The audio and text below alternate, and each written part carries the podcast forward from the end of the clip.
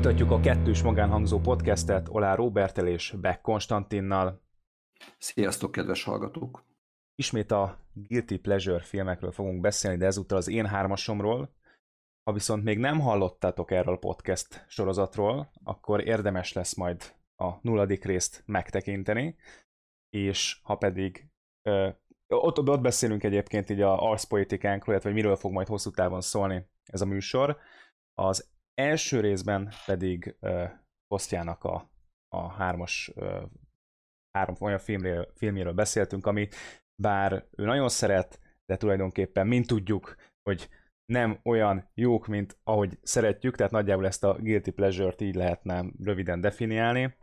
Ezt, ezt fogjuk folytatni, csak ezúttal az én listámmal. Figyelj, Robi, ezt hagyd kérdezzem meg, még a legutóbbi részben azt mondtad, hogy sorozatokat fogsz hozni, guilty pleasure sorozatokat. Mi változott? Uh-huh. Hát az, az változott, hogy hát pragmatikus oka volt tulajdonképpen.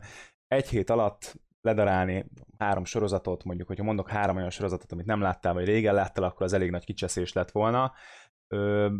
A formátumban, mint Guilty Pleasure beilleszthető lett volna, mert szerintem mindannyiunknak van ilyen, vagy több sorozata, de úgy voltam vele, hogy akkor most egy 300 epizódos anime sorozatot nem fogok neked feltétlenül, nem foglak azzal lefárasztani.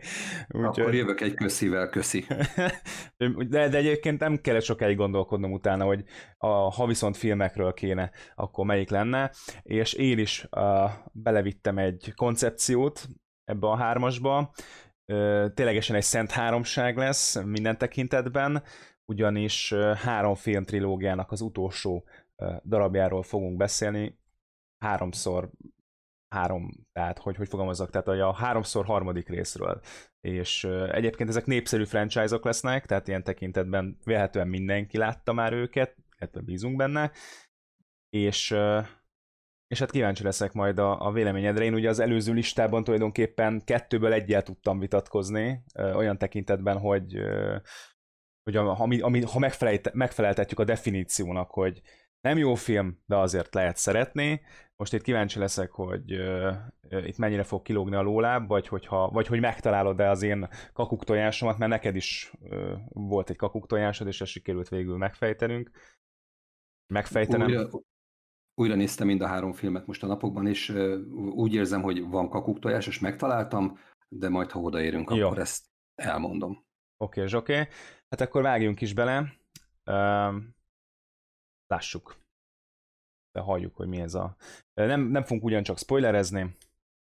Ne, de spoilerezni fogunk. Amit olyan szinten nem fog spoilerezni, hogy most a első filmről fogunk beszélni, de ja, ja, ja. a második, illetve a sorban a harmadikról, azt még egyre nem lengetjük be, hanem majd azt várják ki a kedves hallgatók. Na, halljuk. Tehát.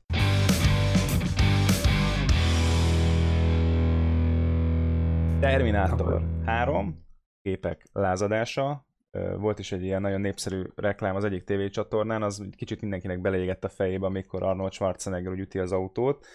Szóval nekem ez az első filmem, Hát azért ez a Terminátor, ez egy nagy franchise, ugye már az első rész is nagyot robbantott, a kettő meg még nagyobbat, ott ugye sikerült egy elég komoly plot twistet belevinni a sztoriba, és őszintén szólva, hogyha bárkivel beszéltek, mindenki a harmadik részt fogja a legesleges leggyengébbnek tartani, sőt kifejezetten már egy mély, mély zuhanásnak a Terminator franchise-ába be, beilleszti. Nyilván már az is megszépült az új részekhez képest, tehát most már, most már az is nagyon jó, de annak idején emlékszem, hogy kígyót békát reaggattak erre a filmre, és be kell vallanom, hogy nekem viszont konzisztensen a történetbe illeszthető, szerintem a vége meg kifejezetten katartikus, úgyhogy én nem igazán értem a rosszalló tekinteteket.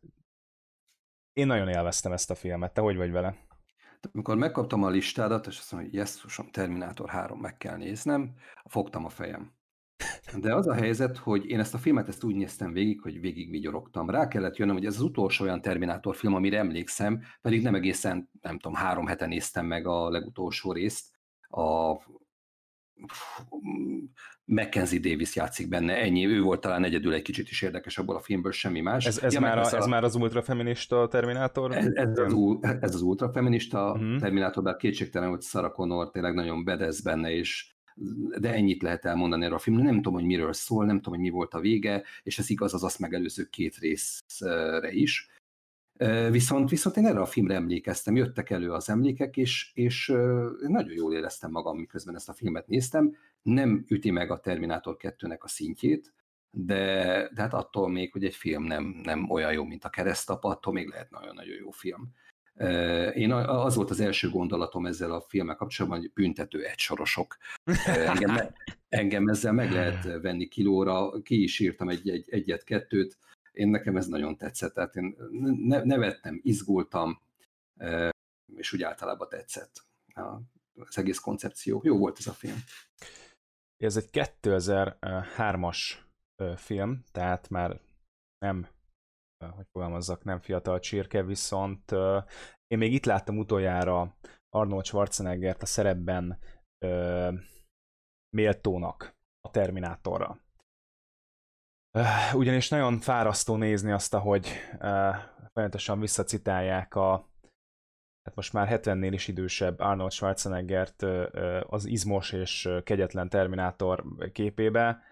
Egyszerűen nem, nem, nem bírom az új Terminátorokat ilyen szempontból sem elviselni, meg az, hogy nem tudnak semmiféle újat mutatni. Számomra a gépek lázadása tudott újat mutatni, most azért láttam a gyengességeit, például rögtön a főgonoszban, ami egy sokkal, de sokkal gyengébb Terminátor, mint amit a második részben láttunk. Ilyen szempontból ugye nem sikerült rátenni egy lapáttal. A robotnak a, a, a koncepciója, vagy a színészi játék az, ami zavar? Hát a színészi játék az engem azért nem szokott zavarni, mert itt könyörgöm robotokat kell eljátszani. Tehát, hogy a, Igen, az Arnold Schwarzenegger is azért jó ebben a szerepben, mert nem sok szerepben jó, de ebben például pontosan azért jó, mert itt az, az izomagyú, gyakorlatilag artikulálatlan arcú robotot kell eljátszani. Erre kb. bárki jó lett volna. Hát most Claire Dance, akit megtaláltak erre a szerepre, nem, nem, nem Claire, ne, nem, Claire nem bocsánat, bocsánat. Christian, Christian igen, igen, igen, igen, rossz, rossz mert igen. Claire Dance, ő egy igazi színésznő, a Christian Loken pedig nem az, viszont meglehetősen csinos, és nekem, nekem egyébként tetszett a, az a Terminátor, amit ő hozott, nekem semmiféle gondom, problémám nem volt ezzel, takra újra forgatták a, a második részt, egyébként nekem az volt az édesem, és a végén belevittek egy pici csavart, ami viszont bőven elég volt ahhoz, hogy, hogy úgy jöjjek ki a, a, annak idején a moziból, és most úgy állják fel a gép elő, hogy ó, ez, ez jó volt. Tehát takra ugyanaz történik mm, szinte, mint a, mint a második részben. Nagyon-nagyon hasonló az egésznek a felépítése, és jó volt. Én ugye a második... Ugye a... Folytasd most. Mondja csak. Nem, nem, nem. nem. Csak második rész még ugye azért um, nyilvánvalóan, a Guilty Pleasure film, tehát azért én is elismerem a, a gyengességét, és először hogy ezzel, kezdeni, ezzel kezdeném, mielőtt átfordulnék a, a, az igazán pozitív részekre, hogy a kettő még azért is volt igazán erős, mert a John Connor és a, az Arnold, tehát a, Arnold, tehát a, a Terminátor, vagy hát a T-800-asnak a kapcsolata és John Connornak a kapcsolata az egy ilyen erősen áthallásos apa-fiú kapcsolattá kezdett ugye a végén válni, és nem tudom, szerintem ebben volt egy ilyen kis hogy hogy van, egy báj, egy báj az egésznek, és úgy, úgy jó is, jól is volt ez az egész felépítve, ugye nyilvánvalóan itt ez teljesen hiányzik, hiszen itt egy felnőtt John Connorról beszélünk, ráadásul teljesen fail, amikor megpróbálja neki újra előhozni azt, hogy hasta la vista baby, meg ilyenek, és abszolút nem emlékszik, hát persze, hiszen egy másik modellről beszélünk. Um, tehát szerényebb volt azért az ő kapcsolatuk, és ez szerintem úgy, úgy hiányzott, hogy úgy nem nagyon tudtak az írók ezzel mit kezdeni, szerintem. Hát igen, ugyanakkor tök jól utaltak a, a második film, ugye kiderül itt, hogy John Connor a jövőben meghal, mégpedig azért, mert pont ugyanaz a robot öli meg, amit aztán a leendő felesége a két küld vissza a múltba, hogy, hogy, hogy biztonságba juttassa őket a, az apokalipszis alatt. Nekem ez, ez, a, ez, ez tökre tetszett, és tök jól illeszkedett a, az egészbe. Beszéljünk arról, hogy miért szerettük ezt a filmet mind Igen. a kettem. Igen ez egy akciófilm, és akci, tehát a film első harmadának a vége felé van egy daruskocsis üldözés, amikor a, a TX, a női Terminátor egy daruskocsival üldözi a, a menekülő főszereplő hármasunkat. Minden robban, minden törik, minimális a CGI, és, és nagyon-nagyon jól néz ki hatalmas, hatalmas pénzeket égettek el arra, hogy ezek az akciójelenetek jól nézzenek ki. Én megkockáztatom egyébként, hogy a daruskocsis üldözés volt a filmnek a csúcspontja, ami nyilván nem szerencsés a, az első harmadnak a, a végén átélni a film abszolút katarzisát, de, de aztán persze a drámában majd, majd jön a végén hasonló katarzis, de ami az akciót illeti, ott, ott ez volt a, az abszolút csúcs. Ugye említettem a, a, az egysorosokat, de hát a Terminátor 2-ben nem igen volt olyan, olyan epizód, amin, amin hangosan fölrögtem volna, de amikor a Schwarzi a, a Szarakonor sírjánál azt mondja Johnnak, hogy a haragot kiadni jobb, mint elfolytani, pszichológiai alapprogrammal is rendelkezem, nem bírtam kiröhögés nélkül. Nyilván azért ez fokkal jobban hangzik, hogyha nem én, nem én mondom, hanem, hanem a Schwarzi meg az egész kontextus ismerik el azt, hogy ez üssön, de például ez nagyon-nagyon jó volt. És egyébként két perccel később, amikor a vállán a koporsóval jön ki a Schwarzi a kriptából, akkor a szerencsétlen rendőr azt képes oda kiabálni hogy dobja el a fegyvert és a koporsót is nem, ezek, ezek vacak dolgok, de, de nekem ezek valahogy nagyon-nagyon tetszenek. Millió egy ilyen volt. Rengeteg geg volt, rengeteg utalás a második részre. Jól éreztem magam, miközben néztem ezt a filmet.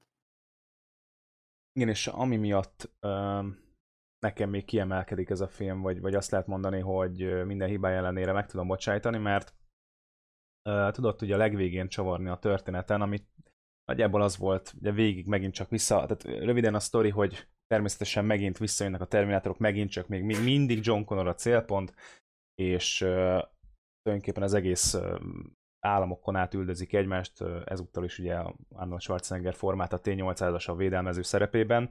Ja, az volt a Terminátor 1 és a Terminátor 2 nagy művelete, nagy alkímiája, hogy a, a gonoszból csináltak egy pozitív karaktert, vagy hát a negatív karakterből csináltak egy az antagonistából egy protagonistát, ugye itt a, a T-800-as személyében, hát Arnold Schwarzenegger személyében, Ugye ehhez képest meg a Terminator 3 ugye egy, egy, egy repetitív folyamatba, vagy inkább csak egy folytatólagos folyamatba illeszkedhetett bele, tehát megint csak egy ö, védelmező szerepébe volt, annyit leszámít, hogy amit te is mondtál, hogy hát ugye megtudjuk, hogy ö, ő volt az, aki egyébként meg a jövőben meg fogja ölni vagy megölte már, hát ugye ez nehéz azért itt a ö, time jumpokkal, meg ugye itt a, alapból a Terminátornak a jövő utazós paradoxonjaival mit kezdeni. Tehát, mert, mert hát ugye már rögtön az első részben, ugye hogy, hogy fogom meg John Connor egy jövőbe jött embertől. Na jó, de az eredeti John Connor hogy fogan akkor meg? Tehát, hogy nem, tehát nem tudom, hogy ért, érthető hogy a, ez... Én, én ezeken a bakugrásokon én, én... De világos, én, de ezeket szeretjük. Tehát, hogy ez, ez hozzátartozik ez a franchise-hoz nyilván, és aki, aki ténylegesen kiakad ezen, az már tényleg egy kultúrsznom, azt én is azt mondom, csak uh, itt, itt, na mindegy, is a lényeg az, hogy, hogy a vég, és akkor végén ugye végig üldözik egymást, látszólag úgy tűnik, hogy uh, uh, megint csak meg fognak akadályozni egy apokalipszist, úgy tűnik, hogy a legvégéig, akár csak ugye a második rész végén, és és hát nem így történik, mert hogy a, a, a, a T-800-as, hát tulajdonképpen e, ez egy furcsa fordulat volt, de mint a hazudna ugye John Connoréknak, vagy, vagy nem, nem árul el minden részletet, uh, mert hogy a végén persze elárulja, vagy kiderül, de ugye közben úgy tűnik, mintha ő benne lenne abban, hogy akkor persze van, van lehetőség megállítani megint ezt az apokalipszist, és aztán ugye maga mondja hogy hát nincs, nincs lehetőség, végig az volt a küldetés, hogy ők ketten túléljék,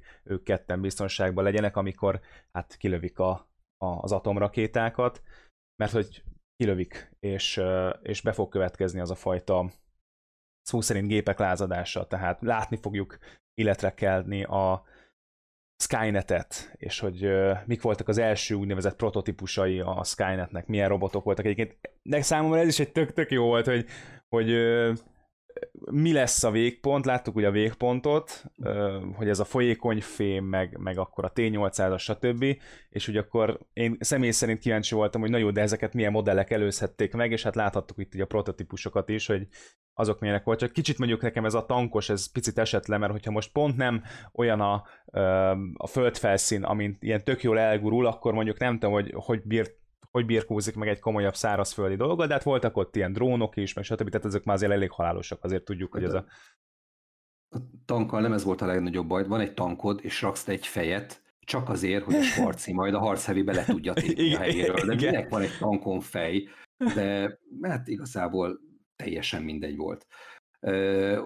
Ugye mindegyik részben megpróbálnak egy picit csavarni a gonosz roboton, most is ez történt, ugye azon kívül, hogy hogy egy női, női karaktert hoztak be, mindenféle ilyen spéci képességei vannak, ilyen beépített fegyverek, lángszóró, mindenféle ilyen plazmavető vackokkal tud operálni, illetve ami, ami kimondottan klassz volt, az az, hogy ilyen nanorobotokat különböző gépekbe jutatva át tudja venni azok fölött az irányítást. Tehát amikor ugye említettem az előbb a, a e, daruskocsis üldözést, ott még volt három másik autó, amivel a, a gonosznői robot üldözte a, a hőseinket.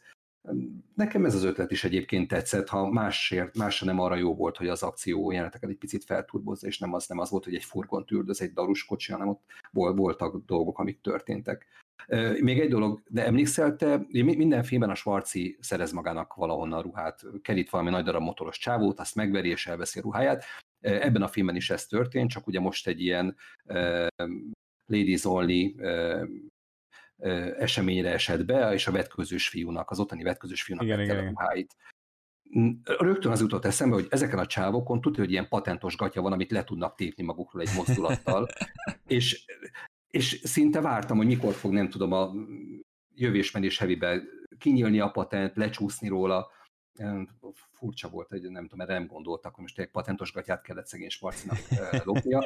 Ugye ott is volt egy, egy tök jó geg, amikor kijött erről a szórakozó helyről, a háttérben ment a, nem tudom, talán a Village People-nek a, a Macho Man című dala, és akkor elővesz a zsebéből egy Elton John szemüveget, és fölveszi ilyen, ilyen, nem tudom, csillagos vagy szívecskés, teljesen mindegy, majd érzékeli, hogy ez nem az a stílus, amit a Terminátornak, nem tudom, este tízkor viselni kell, és akkor valahonnan virít egy új szemüveget tele van ilyen apró picigegekkel a film. Te nem tudok ennél többet elmondani. Az van egy kérdésem. Film. Parancsolj. Nekem az a kérdésem, hogy van egy olyan prekoncepcióm, hogy, hogy mármint, hogy feléd, de akkor először beszélek a saját hozzáállásom az az új Terminátor film kapcsolatban, a Dark Fate-tel kapcsolatban, hogy nekem már ez a ez a girl power, girl power, ez már kicsit nekem már túl van tolva a Terminátorokban, őszintén szólva. Ott zavart, engem személy szerint, nem tudom, hogy téged zavar-e, ahogy olvastam, nem vagyok egyedül ezzel kapcsolatban, nyilván ez egy ilyen új hollywoodi trend, hogy öm, még, még jobban reprezentáljuk ugye adott esetben feleslegesen, vagy, vagy túltoltan, nem tudom ezt jól megítélni, nekem csak ez, a, ez a, az ízlésvilágomnak ez a megítélése, hogy az már túl volt tolva. Viszont itt meg itt, itt lehet, hogy még akkoriban, 2003-ban szintén voltak uh, ilyen felszólaló hangok, hogy hát most már mindenképpen kellett egy női terminátor, meg hogy akkor izé, tehát hogy, itt, itt mondjuk miért nem zavar minket az, hogy most van egy nő, női terminátor? Érted, érted, hogy mire akarok kiukadni? Engem nem zavart az, hogy ugye az új filmben három nő menekült a Terminátor elől, hogyha ez három férfi, ez a film, ez akkor is szar.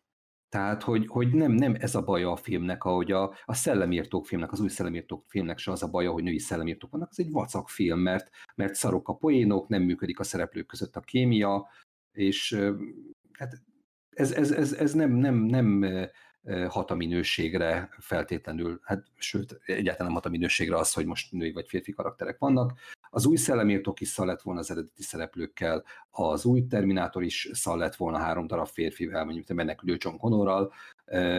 Érdekes volt egyébként, hogy ugye, ha már az új Terminátor filmről beszélünk, a múltat végképp eltörölni felkiáltással a második rész után készült részeket, tehát ezt a most említett gépek lázadását is kidobták a kukába, és a, az új film az ott vette föl a fonalat, hogy eltelt nem tudom én hány év a második film után, de ott Sarah Connor nem halt meg, John Connor viszont meghalt, és ez, a, ez az induló felállása a, a filmnek, ami egyébként tök érdekes dolog, mert, mert teljesen felesleges. Tehát, ahogy te is említett, ez a film nagyon-nagyon frankol lezárja a trilógiát, és hogyha ennek itt van vége, akkor ez egy emlékezetes franchise marad, amire, amire szívesen emlékszünk vissza, de, de így meg csak azt látjuk, hogy utána elkészült még három film. Jesszusom, jól emlékszem, hogy az Emilia Clarkos filmben a John Connor volt a gonosz, vagy valami ilyesmi igen, volt benne, igen, hogy igen, John igen. Connor jött vissza egészen, egészen elképesztően szánalmas és tragikus. Azt nem tudom, hogy a Schwarzit mivel sikerült rávenni, hogy ezekbe részt vegyen. Hát, mint tudjuk, de igen. Tehát, hogy... Nem hiszem, hogy ez pénzkérdés lenne. Tehát, hogy... Uh, figyelj, igazából most gondolj vele azért, a Arnold Schwarzeneggernek a filmes pályafutása azért uh, hát hogy fogalmazzak volna, finoman szólva is uh, pedig egyébként most majdnem azt mondtam, hogy szerényes, pedig rögtön tudtam volna mondani a hatodik napon című filmet, ami szerintem egy jó science fiction. Nyilván a ragadozó is egy elég uh, ikonikus franchise lett uh, amiben ugye szintén főszerepet vállal itt a Terminátor, tehát már rögtön három elég nagy ö, blockbuster tudtam mondani, amiben ő, ő szerepet vállal. Most nyilván az Expendables az mindig arról szól, hogy ott, ott a, a, aki mellett valamit az asztalra, azt meghívtuk, tehát nem, ezt nem is akartam mondani. Igen, ez stallone a projektje, tehát ott ő csak ilyen másodhegedűs a Schwarz én úgy, volt, én úgy vagyok vele, hogy szerintem az a, a Schwarz ugye azért vállalja, mert azért neki a Terminátor az egy ö, lépcsőfok volt az életében, tehát kicsit talán nosztalgikus, kicsit talán érzelmileg is kötődik, mert előtte inkább csak egy uh, hát hogy fogalmazzak, hát nem tudom, hogy mennyi lehetett színész, színészként tekinteni rá, de mondjuk a, mondjuk a, a Terminát, mondjuk a Conan, jó, igen, hát a Conan is szintén ugye megint egy ikonikus uh, franchise, Iko- ami... Egy ikonikus rossz film. Így van, egy ikonikus a rossz film, de, de abban is azt lehet mondani, hogy, hogy már előtte azért ott szerepelt, meg, meg én nem tudom, voltak még ilyen próbálkozásai, de szerintem ő, mondjuk azt lehet mondani, hogy ha, ha a Terminátor egy A-osztályú film, akkor az volt az első A-osztályú film, amiben ő, ő tiszteletét tehette, viszonylag, sőt, nagyon nagy szerepben, úgyhogy én azt mondom, hogy ha nem a pénz, akkor mi más, mint az, hogy ő, őt a Terminátor emelte a pallosára, a magasba. Hm. Ebben valószínűleg igazad van. Én, én azért azt gondolom, hogy 70 fölött is elolvassa az ember a forgatókönyveket, amit az óra alá dugnak, és még ha valakinek annyi film van a háta mögött, mint a Schwarzinak, akkor, akkor azt mondja, hogy gyerekek, ez nem lehet jó. De itt igazából mindegy is, nekem nem fájnak ezek a részek, mondom, nem emlékszem már rájuk, tehát arra sem emlékszem, hogy te legutóbb néztem. Még egy tök érdekes rész, vagy nekem nagyon tetsző rész eszembe jutott, azt még hagyj említsem meg mielőtt, nem tudom, hogy van-e még ezzel kapcsolatban bármit meg akarunk említeni. Hát van egy... Csak majd a végén, vagy milyen részeket lehet egyébként megnézni, már ha akar bárki egy kicsit tudom, kínozni magát, akkor majd ajánl- még egy ajánlással fogunk élni. Oké, okay. van egy vizes blokkos verekedés, ahol a Schwarzi meg a, a TX eh, bunyóznak, és abban olyan nagyszerű dolgok vannak, mondjuk Schwarzi egy piszuárral veri szét a, a, igen, a, a igen. másik terminátort, illetve fejjel vágja bele a WC-be. Tehát eh, nem tudom, eh, szarvic, és így elmondva szánalmas, de ott is az volt, hogy, hogy hát én vinnyogva röhögtem azon, ahogy ezek a, ez, ez a két robot üti egymást, és az úgy, hogy, hogy az egyik áll, a másik üti, akkor neki, neki van most akkor 30 másodperc, hogy üssön, akkor, és akkor csere, akkor a, a egyik áll, és akkor a másik üti. Tehát ilyen nagyon-nagyon furcsa e, koreográfia volt. De, de mondom, tehát piszuárral megverni valakit, ilyet én korábban nem láttam, és azóta se sehol. Meg, meg maga, amit azért ne felejtjük el, hogy azért az is egy lenyűgöző dolog volt annak idején, amikor azt láttuk, hogy a Terminátor az tényleg egy olyan ö, gépezet, ami nem áll meg, megy előre, átmegy a, a, az autóval az egész épületen, átmegy teljes testtel a falon, nem feltétlenül keresi az ajtót, tehát megállíthatatlan, jön és elkap, mint a szimbolikus halál, félelmetes is ugyanakkor, szóval, szóval azért ez egy egészen jó franchise, és mondom nekem a harmadik rész szerintem jól illeszkedik, és én elismerem, hogy a harmadik rész a leggyengébb a trilógiából, viszont nekem azzal volt kerek, az az úgynevezett um, headcanon, erre szokták mondani, hogy uh-huh. uh, amit te saját magadénak tekintesz, mint, mint teljes lezárás, teljes történet, az a headcanon. Hát aztán nyilván a, általában akik a jog tulajdonosok, azok döntik el, hogy mi a teljes kánon. Mm. Na, és akkor még tényleg, mert most már utolsó mondatok ezzel a filmmel kapcsolatban, a franchise-a kapcsolatban, hogy még a harmadik rész után elkészült a Terminator megváltás, ö, többek között Christian Bale-el, meg Sam Worthingtonnal, még meg tudott lepni ez a film, de már rettenetesen unatkoztam rajta, és aztán jött a Terminator Genesis, ami, amit ugye te is említettél, hogy itt John, hú, hát igen, tehát John Connor volt a rossz fiú, Jason Clark uh, szereplése, és ott volt Emilia Clark, akit én szerintem a trónok harca óta nem láttam jól színészkedni, úgyhogy ez a film is egy rettenetes csalódás, de nem csak a film miatt, hanem miatta is. És végül a Darth szorítok annak a nőnek, annyira szorítok annak a nőnek, hogy, hogy vigye valamire, de nem fogja. Tehát valahogy a, a trónok harca daenerys az fekszik neki, és, és semmi más nem. Tehát a leggyengébb része a, a, a, ennek a sorozatnak szerintem a, a, az ő filmje, ja, az Emilia Clarke féle verzió. Na jó, akkor nyargaljunk is tovább a második filmünkre.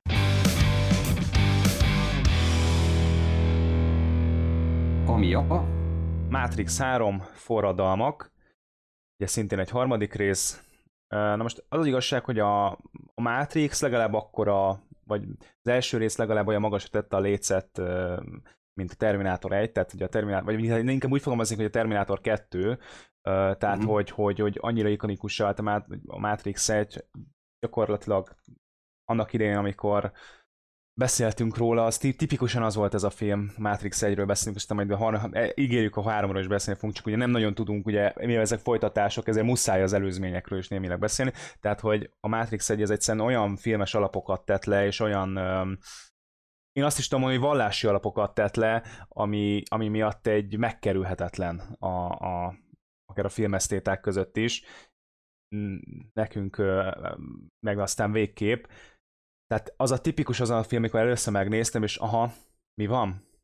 És akkor ugye ott, ott éreztem azt, hogy én, ezt, én éreztem, hogy ez egy jó film, csak még nem jutott el a tudatomig, hogy miért olyan jó. És aztán egyrészt érnem kellett, másrészt ö, többször megnézni, és rájöttem, hogy ö, brilliáns, hogy ezt a, hogy már ugye az előző részben is ö, egy fél mondat erejéig ugye megemlítetted, hogy amit a Ready Player van megpróbált csinálni, azt a Matrix meg is csinálta, hogy hogyan, hogyan is épül fel ez a virtuális valóság és hogy a, az ember hogyan válik egy ö, ö, a saját, tulajdonképpen a saját maga által létrehozott rendszernek egy ö, elemévé, de szó szerint elemévé, tehát a, azzal, azzal a legkisebb részé, ami, ami végül a gépeket szolgálja, mint energiaforrás. Tehát ez egy fantasztikus ráleszmérés volt, és aztán, hogy ebből valahogyan mégiscsak ki lehet lépni, vagy nem lehet kilépni, azt, azt már a folytatások mondják meg, de nekem egyébként az első rész is kicsit olyan volt, hogy ha nincs folytatás, az akkor is kész van az a film. Uh-huh. Meg az mhm. az egész történet.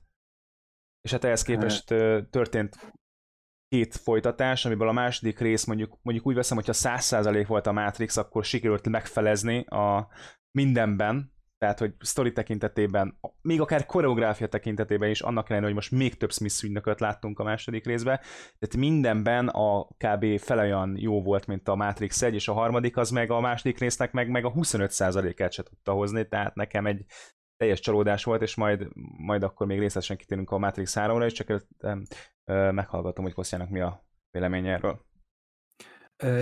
Mikor én a saját hármasomat raktam össze, akkor én is, hát velem is szembe jött a, a Matrix trilógia. Én a második részen gondolkoztam, hogy azt kéne behozni. Hát ennek több oka van. Ugye te is említetted, hogy a Matrix 2 az jobb film, mint a Matrix 3. Én a Matrix 2-t szívesebben nézem meg bármikor, mint a Matrix 3-at, aminek több oka van. Az egyik az az, hogy, hogy ugye volt egy, volt egy nagyon-nagyon konzisztens első részünk, volt eleje, volt vége, és utána erre próbáltak rátromfolni a második, harmadik résszel. A második részben egy teljes eszetlenségbe ment át a, a koncepció, következetlenségek, következetlenségek hátán, de ott még megvolt a reményünk, hogy na majd a harmadik rész az, az rendet, rendet vág. Tehát a második rész után úgy álltam föl, hogy oké, okay, itt valamit nem értek, valamit még nem tudok, de majd a trilógia záródala össze fog állni, berakom az utolsó kis puzzle darabomat, és látni fogom a gyönyörű képet. Nyilván a harmadik film végére ez az illúzió, hogy ez a reményem ez elveszett. Szerintem akció vonatkozásában is jobb volt a második rész, tehát ez az autópályás üldözés, a motorozó Trinityvel, vagy az albinói kreknek a, a pofoszkodásai, azok a mai napig nem tudom, államat lejtve gyönyörködök benne, és hát sokkal több Monika Bellucci volt a második részben, mint a harmadikban, amit a rendezőknek. Most Monika Bellucci-ról tudni kell, hogy én a, a Malina óta vagyok nagyjából oda meg visszaérte, tehát ahányszor meglátom, bepárásodik a szemem a gyönyörűségtől, úgyhogy, és bár föltűnik a harmadik részben, de azon kívül, hogy, hogy ül, és nem tudom, talán van egy fél mondata, nagyon nem csinál semmit, de, de azt élvezettel néztem azt a, nem tudom, 25 másodpercet, amit szerepelt. De mindegy, térjünk vissza Matrix 3-ra, hiszen ez a filmünk. Mi a baj ezzel a filmmel, Robi?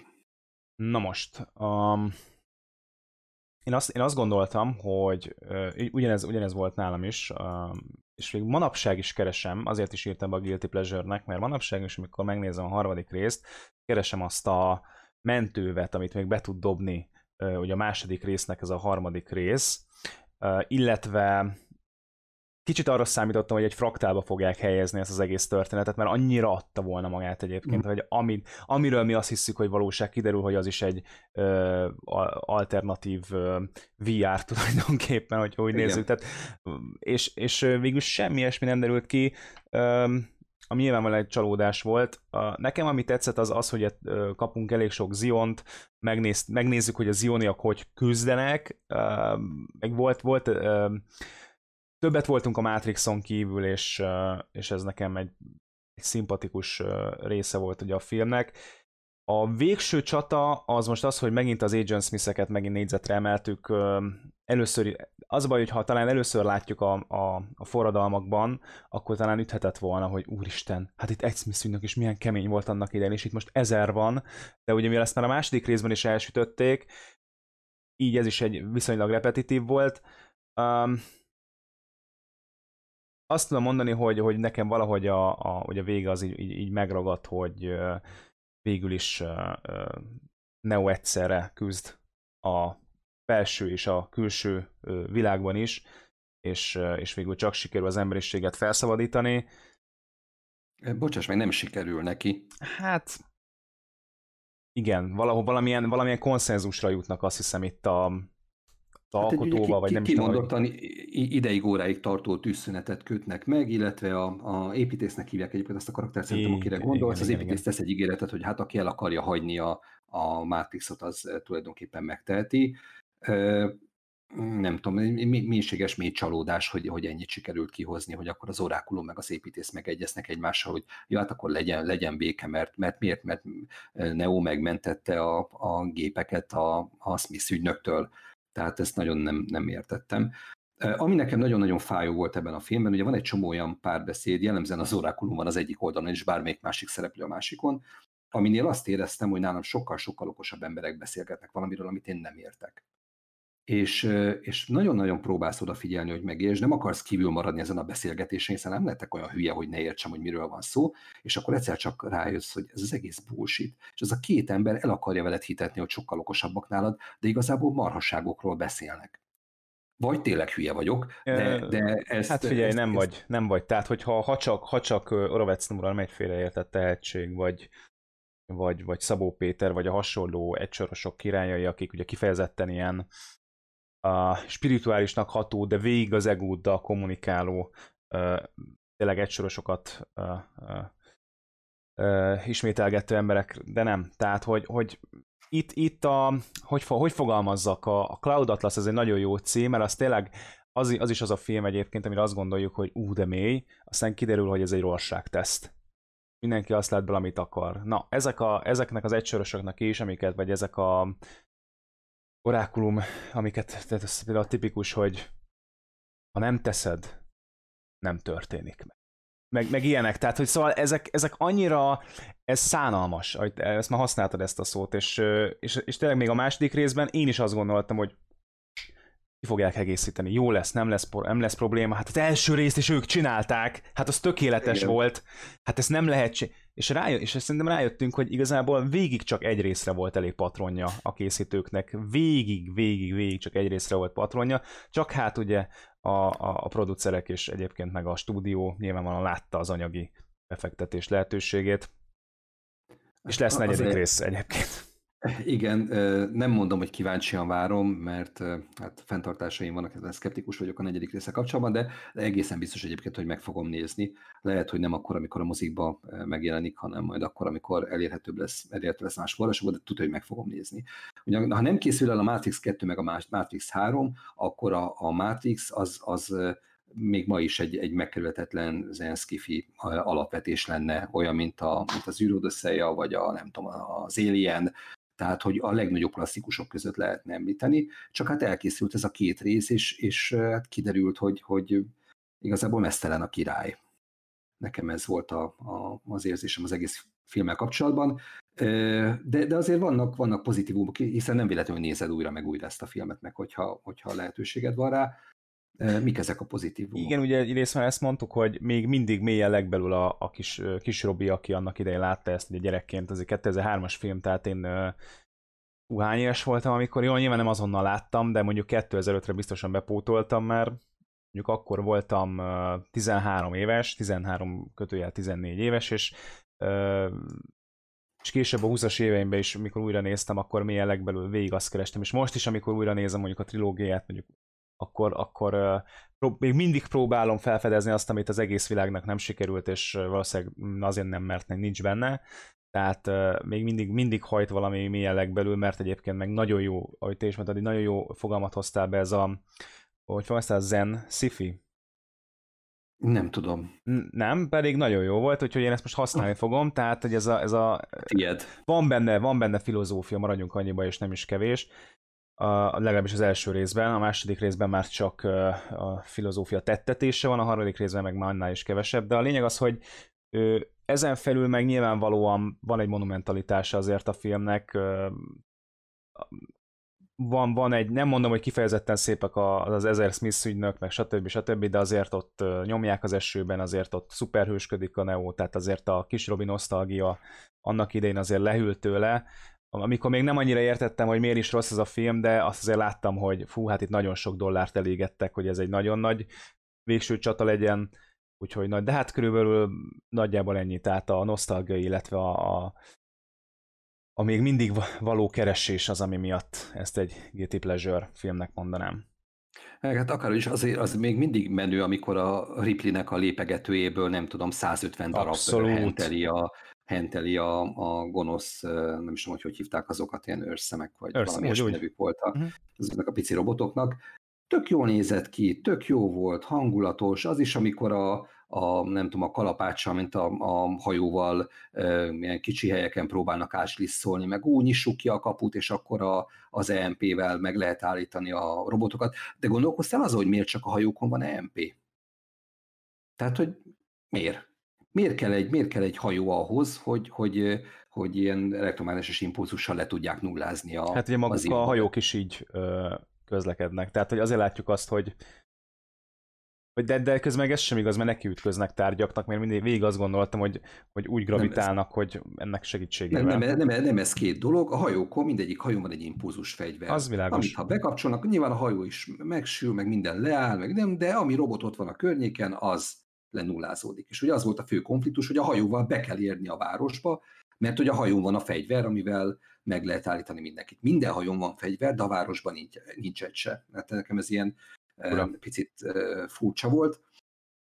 Illetve ugye mondtad, hogy, hogy azért ez monumentális volt, amikor a Smith ügynök meg a Neo verekedett, mint hogyha Istenek verekedtek volna, de valójában ez egy picit olyan volt, mint amikor a, a Tai Lung meg a, meg a Kung Fu Panda verekedett, és ugye a Tai Lung nagyon-nagyon megveri a Kung Fu Pandát, de hát a Kung Fu Panda az mert végül is... Olyan, végül csak olyan főszereplő, a protagonista, úgyhogy...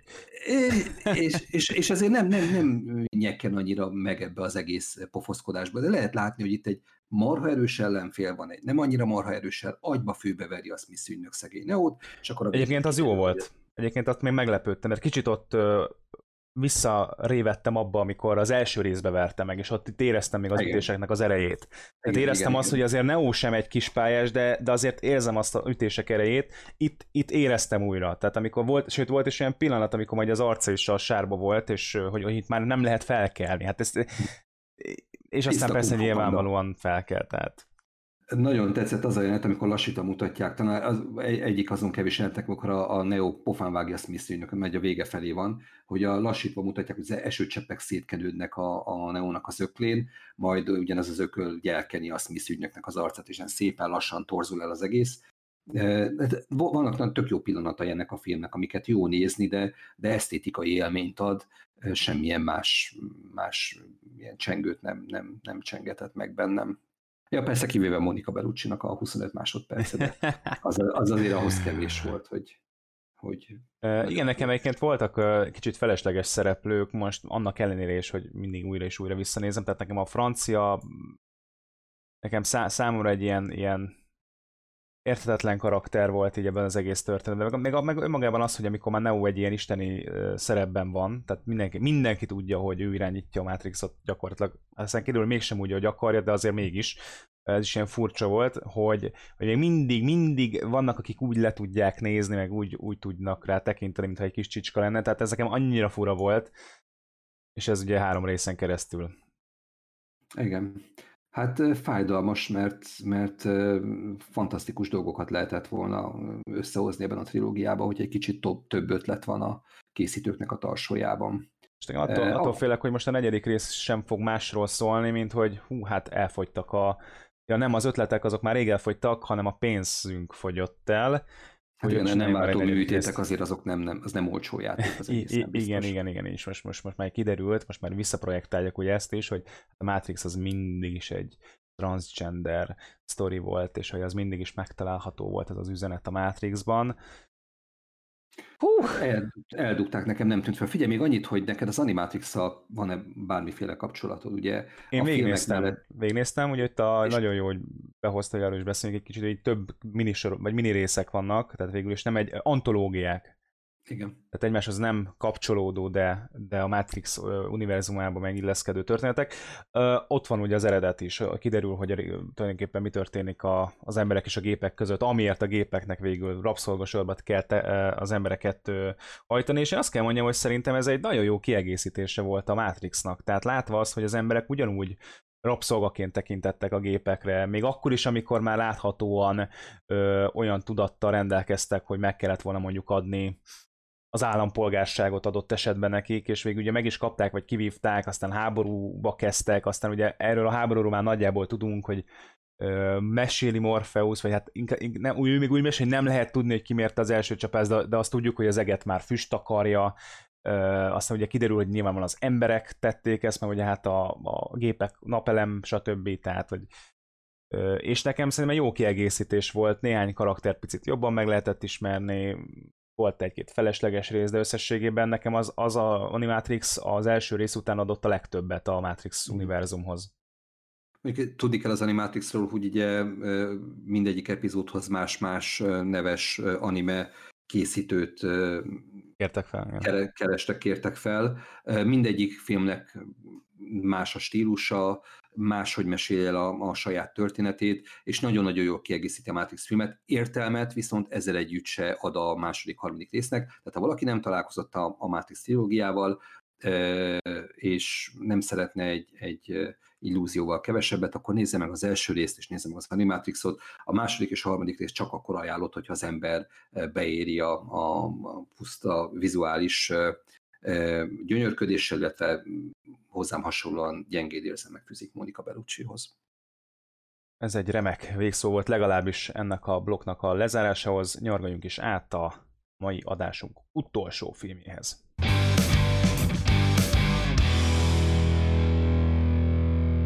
Ez pedig nem más, mint a Citek bosszúja, ami hát ugye tulajdonképpen az eredeti trilógia után készült új trilógia, tehát már nem a, nem a már még nem a Disney érában készült trilógia, tehát ez teljes egészében Lucas által ö, dirigált és rendezett ö, trilógia, ami tulajdonképpen egy előzmény ö, filmsorozat, tehát itt magyarázza meg, vagy itt derül ki a, a sztoriból, hogy Darth Vader hogyan lesz Darth Vader, a birodalom hogyan lesz birodalom, és Luke hogyan lesz, bár azt nyilvánvalóan tudtuk, hogy hogyan lesz Luke, hogyan készül a kis Luke, de lényeg a lényeg, hogy mm, szerinted felesleges volt ez a trilógia, vagy, vagy valamit azért hozzárakott ez a Star Wars univerzumhoz? Hát magá, maga, magából az univerzumból inkább elvett, ugye hát a rajongók is általában a, a midiglóriános dolog miatt szoktak epét hányni, ugye az előzmény miatt. Igen, tudom. Szerintem a, a, az előzmény hármasból a szitek bosszúja a legerősebb, valószínűleg azért, mert ez a legsötétebb is, talán még a legutóbb is volt erről szó, hogy ez ami értékelhető, viszont ebből a hármasodból én ezt néztem meg a legnagyobb szenvedéssel. Ennél a filmnél én úgy emlékeztem, hogy ez ennél egy jobb, jobb alkotás, mint amit most az újranézés során én tapasztaltam kellemetlen volt egy, egy csomó ponton. Jó nézett ki, szép volt, de olyan mérhetetlen ostobaság e, e, sugárzik a, a párbeszédekből, és olyan, olyan e, marhaságok vannak a forgatókönyvben, amikkel nem nehéz bármit is kezdeni.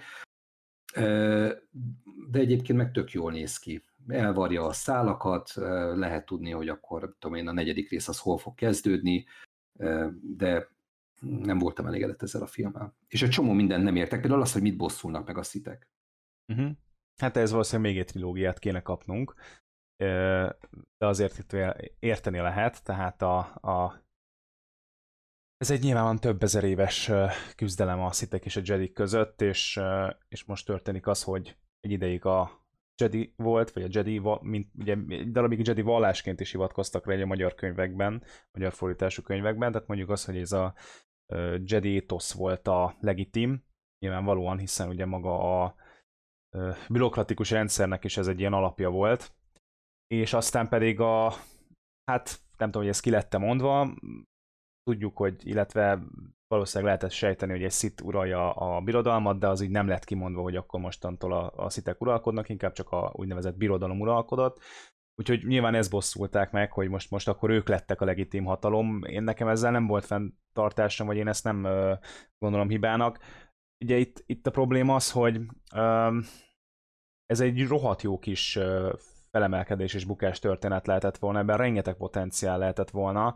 Én még azt is gondolom, hogy egyszer majd egy jobb ér, jobbra egy jobb korban majd ezt újra fogják forgatni. Persze lehet, hogy ez csak az én headcanonom lesz, vagy az én vágyálmom lesz, mert ugye én akkor voltam gyerek, amikor ez a trilógia volt népszerű, illetve jöttek ki a mozikba, és nyilvánvalóan gyerekként még elnézegettem a bajós meg a klónok támadását, azt hittek bosszúját még kicsit megkönnyeztem, azt még talán mai napig is, viszont, viszont szinte magamtól se a klónok támadását, se a bajos soha újra meg nem néztem, mert egyszerűen annyira értékeltetlenek, annyira unalmasak, tehát szó szerint unalmasak, és a szitek bosszújánál érzem egyedül azt, hogy rohat gyenge a felépítménye, tehát ahogy felépítik ugye az első kettő résszel, és ennek ellenére valahogy mégis ebből a nagyon gyenge alapból sikerül egy olyan tetőt létrehozni, amiben még nem esik be az eső. Azért ez azt gondolom, hogy nem egy kis teljesítmény, tehát már önmagában, bár sajnos csak harmadjára sikerült, és lehet, hogy ez nem is érdem,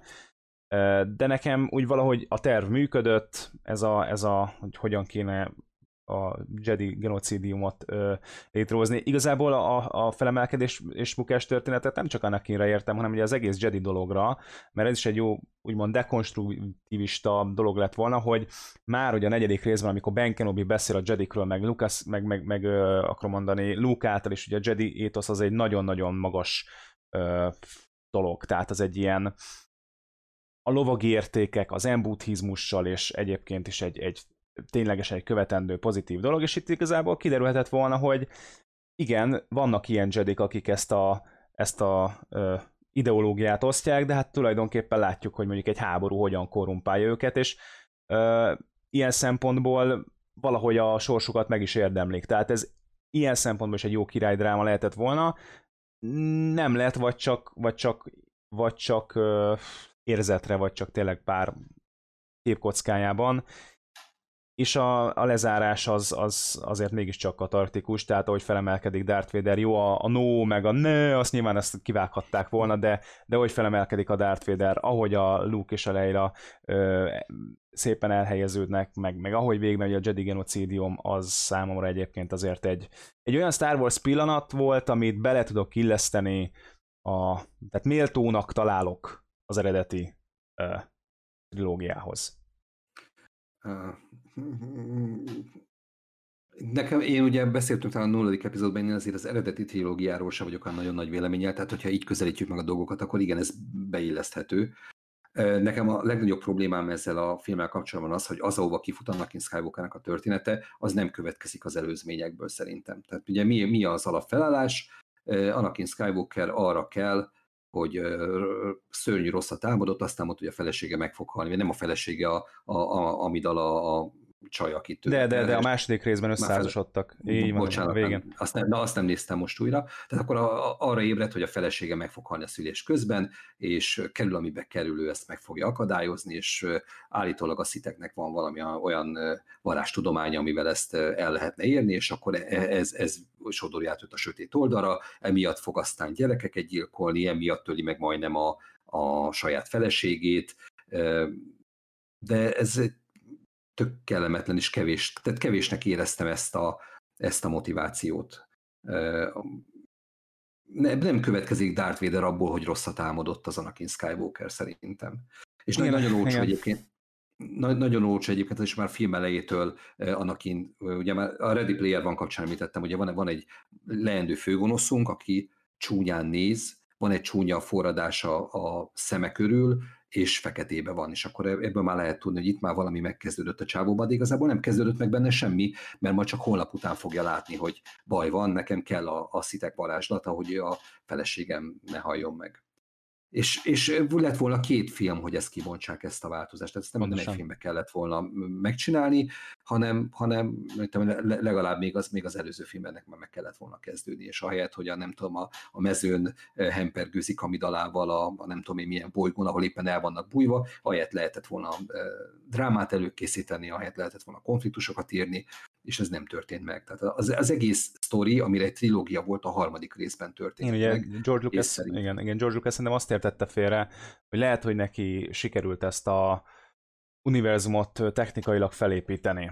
És ugye itt, itt nem csak úgy értem, hogy hogy nagyon szép díszleteket terveztetett a díszlettervezőkkel, stb. stb., mint ugye régen kihűltünk, meg manapság is, hanem, hanem az, hogy ahogy ez, ez az egész environment, tehát ez a környezet felépülés, mint ami Star Wars a Star Wars, de drámát egész nyugodtan rá lehetett volna bízni egy drámaíróra. Tehát be semmi szégyelni nincsen. Tehát itt, itt attól függően, hogy itt ez most a messzi-messzi galaxisban játszódik, mivel fő, főképp ugye itt humanoidok a főszereplők, ezért egész nyugodtan ez nem egy másik, másik világ szülöttei ezek az emberek, hanem ezek ugyanúgy a, a az emberiség, ugyanaz a dráma, ugyanaz már előfordult, lehetett volna kérni egy, egy rendes drámaírót, hogy ezeket írja meg szépen, és, és akkor ez a semmi gond nem lehetett volna. Egyébként a más, bocsánat, csak hogy egy kicsit vitatkozzak, mert inkább nem azt mondom, nem bontották ki jól, ezzel egyetértek, meg elégségesen, de voltak jelek, mikor a buckalakókat lemészárolta, mert ugye az anyját elrabolták, és Valóban. vele halt, és akkor ott elmondja, hogy gyerekeket is öltem, meg nőket is, és akkor az érzi, hogy nem volt helyes, de de megtette, mert a harag, és a harag ugye az nem éppen a Jediknek egy jó, egy, egy, egy attribútuma. Úgyhogy hát az első rész az mi alatt meg még kisgyerek, kisgyerek az Anakin, tehát ott, ott, ott, mondjuk ott nem is értettem, hogy miért kellett behozni mondjuk egy uh, uh, uh, fú, behozták Qui-Gon Jinn szerepére Liam Neeson. Liam Neeson, aki egyébként egy szerintem egyébként egy jó színész, és uh, és, és ő hozta be, és az ő szájából kellett hallanom ezeket a midi-chlorian dolgokat, mm. tehát egyébként nem rossz, tehát hogy érezte Lukász, hogy lehet egy olyan karakternek kéne ezt behozni, aki, aki úgymond tiszta lappal indul, és nem egy Ben Kenobi-nak, aki egyébként soha nem beszélt életében ilyesmiről. Uh, ugye itt a Ben Kenobi alatt mindig is Obi-Wan Kenobi-t értem. Uh, um, Szóval, szóval egyébként tényleg olyan szempontból kínos a, a, a szitek bosszúja, hogy sajnos Hayden Christensen egy elképesztően rossz színész, és állítólag Lucas kizárólag, nem kizárólag, de egy elég erőteljes oka volt arra, hogy őt válassza, még pedig azért, mert ő szépen nézett ki Natalia Portmannel. Vagy Natalie Portmannel. És, és ez, már, ez már önmagában elég lehet arra, hogy eljátszon egy, egy olyan protagonistát, ami, aminek legnehezebb dolga van, hiszen egy alapvetően pozitív és kedvelhető szereplőből, sőt kifejezetten egy, egy, egy jó szereplőből kell egy leggonoszabb szereplővé át ö, változnia, és hát egyszerűen, én egyszerűen nem tudom hova tenni ezt a színész választást, tehát ez elképesztő. Tényleg. Hát viszont le lehet egyébként, hogy egy Terminátornak a franchise valamelyik epizódjában tök jó lett volna, tehát úgy nézni, farccal, azt talán meg tudta volna oldani. De hát mindegy, most a szitek bosszújánál tartunk, és nem a Terminátornál. Sok hm, rossz volt a forgatókönyv, nagyon-nagyon gyengék a párbeszédek, és, és nem volt jó igazából a rendezése, tehát nem lehet, nem tudom, Lukasz írt a forgatókönyvet is, igaz? Tehát mm-hmm. ő, mhm. Minden, director, writer, minden ő volt. Ez, ez teljes értékben egy ilyen one man show volt. Legalábbis Semmi, semmiféle mentsége nincs akkor. Nincs. Tehát, mit tudom, én nem, nem tudtam jó filmet rendezni, mert szar volt a forgatókönyv, mm. akkor még csak ennyit se lehet elmondani. Szeretnék már egyszer, ugye pont amikor most újra néztem a filmet, akkor merült, hogy szeretnék egyszer egy olyan filmet látni, amiben van űrcsata hang nélkül. Na igen. A Gravitáció volt talán az egyetlen film, mint az elmúlt x évben, ahol a világűrbe csend volt és hát nyilván kell, hogy a gyerekek bele tudják magukat helyezni a, a, a sztoriba, kell az, hogy a, a fegyverek azok puty-putyoljanak, a robbanások azok robbanjanak, de Hát, már lehet, hogy öreg vagyok ahhoz, hogy ezt elnézzem. Ugyanilyen furcsa dolog volt, amikor jönnek a nem tudom én milyen űrhajók, és azt mondják, hogy szárnyak támadó helyzetbe. Világűr. Nem teljesen mindegy, milyen helyzetben vannak a szárnyak. Minek? Droid hadsereg. Tehát komolyan az volt Lukásznak az elképzelése, hogy, a, hogy az ostoba béna a rohamosztagosoknál csináljunk valami még ergyábbat, ami, ami még szánalmasabb és még kevésbé félelmetes, mint a, a, a, a semmit el nem találó rohamosztagosok volt. Ki, ki, ki ijed ezektől meg? Igen, igen. Nem, nem, nem, volt, nem, nem volt hatásos ez a, ez a dolog. Van még egy, van még egy pozitív szerintem a Szitek bosszja mellett, és, és én igazából hogy ebben a filmben, vagy ebben a trilógiában, illetve a, inkább nem is a trilógiáról beszélünk, mert a trilógiában nem sokat szerepel, de ilyen McDiarmid-nak a Palpatine, mind ahogy az uralkodó, az Igen. szerintem tökéletes. Tökéletes. Tehát amikor játsza ezt a politikai nem is szenátor, hanem a kancellárt, és akkor ez a segnyaló, ott nyarja, néha hogy a Jedik, hogy jóba vagyok, amúgy meg Anakinnal, és akkor, és akkor hogy manipulálja ezeket az, ezt, ezt az egész helyzetet. Persze nyilvánvalóan a Jediket is egyfajta inkompetens barmok kázülleszti, hogy ennyire nem látnak az óruknál tovább, ez nyilvánvaló, tehát, de, de ettől függetlenül ez mégiscsak valahol Palpatine, meg a színész, tehát nekem a színész nagyon, de arra azt tudom mondani, hogy ő tökéletes, hogyha, hogyha Hayden Christensen nem tökéletes, sőt egy rossz Anakin Skywalker, akkor viszont Ian McDiarmid egy tökéletes Palpatine volt szerintem.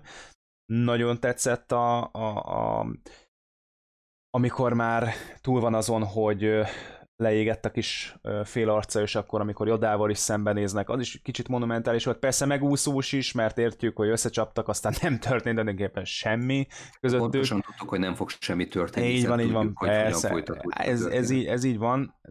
Ezért mondom, hogy, hogy az, az tét nélküli volt nyilvánvalóan ez a, ez a szitek bosszúja, aki persze nyilván, ha kronológikusan nézzük, mint attól függően, hogy kronológikusan, vagy ha kánon szerint nézzük, akkor ugye még lehet meglepetés, mert ha most egy teljesen friss elmének megmutatjuk, akkor ő még nem, akkor szerintem ő az Isten igazából, aki izgulhat ennek a szitek bosszújának a végén.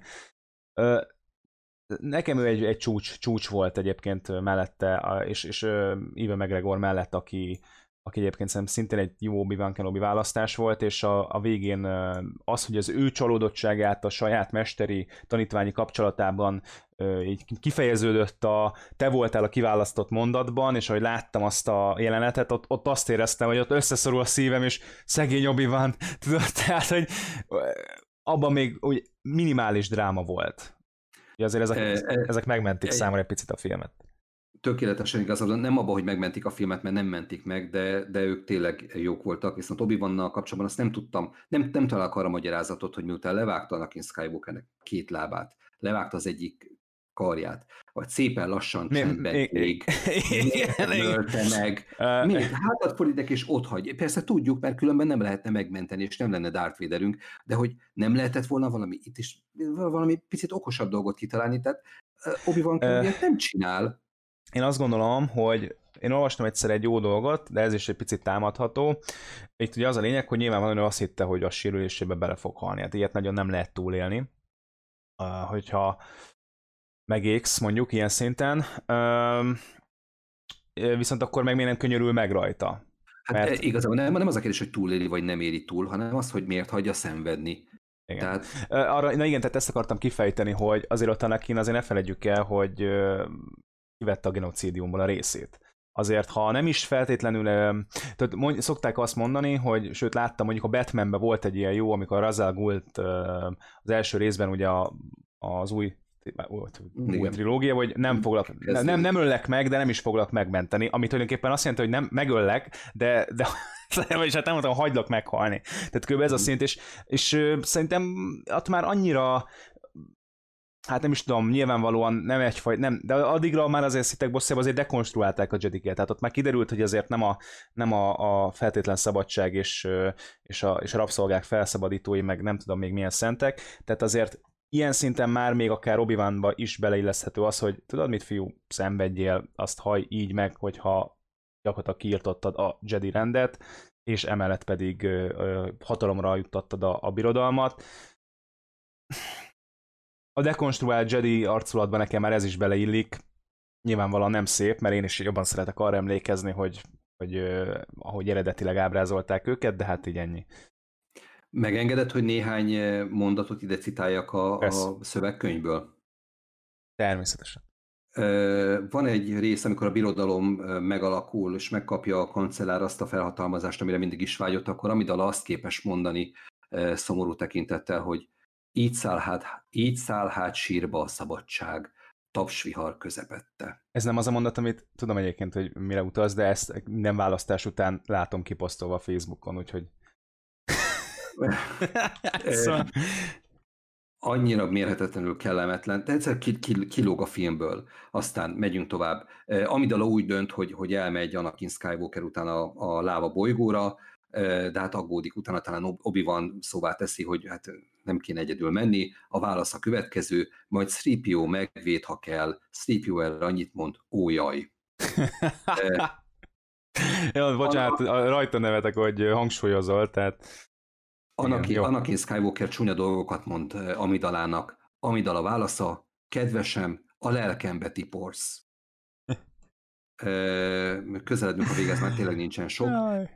Anakin Skywalker és Obi-Wan Kenobi a, a karcsatájuk előtt veszekednek egymással, amikor is Obi-Wan azt volt képes mondani, csak egy szit tárgyal végletekben.